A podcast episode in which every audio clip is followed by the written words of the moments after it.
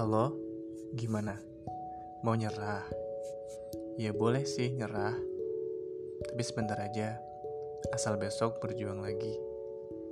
Ya gimana ya?